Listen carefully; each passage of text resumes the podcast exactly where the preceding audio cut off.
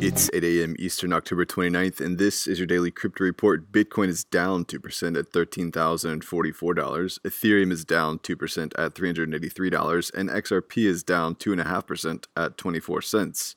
Those leaders by market cap, top gainers in the last 24 hours, Digibyte up 18%. Today's episode is brought to you by the digital marketplace Ungrocery.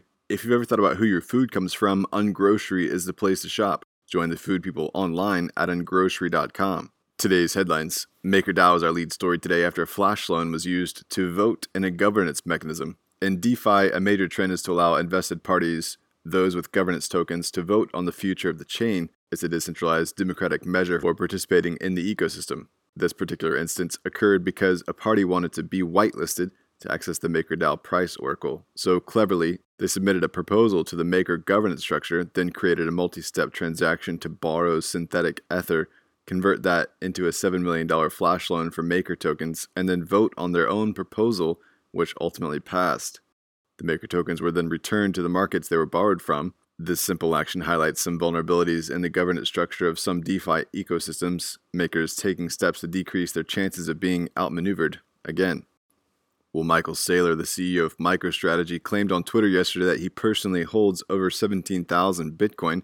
He also said he bought the Bitcoin at an average price of $9,882 each, so he spent about $175 million acquiring the Bitcoins.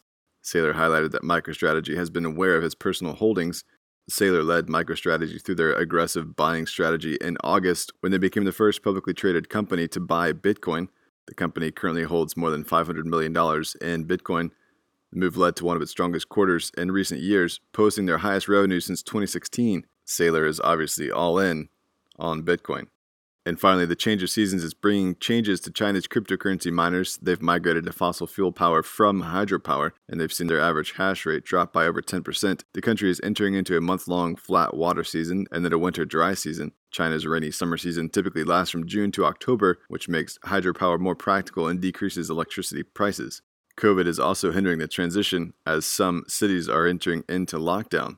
That's all for us today. Visit us at dailycryptoreport.io for sources and links. Find us on social media. Add us to Alexa Flash Briefing and listen to us everywhere else you podcast under Daily Crypto Report.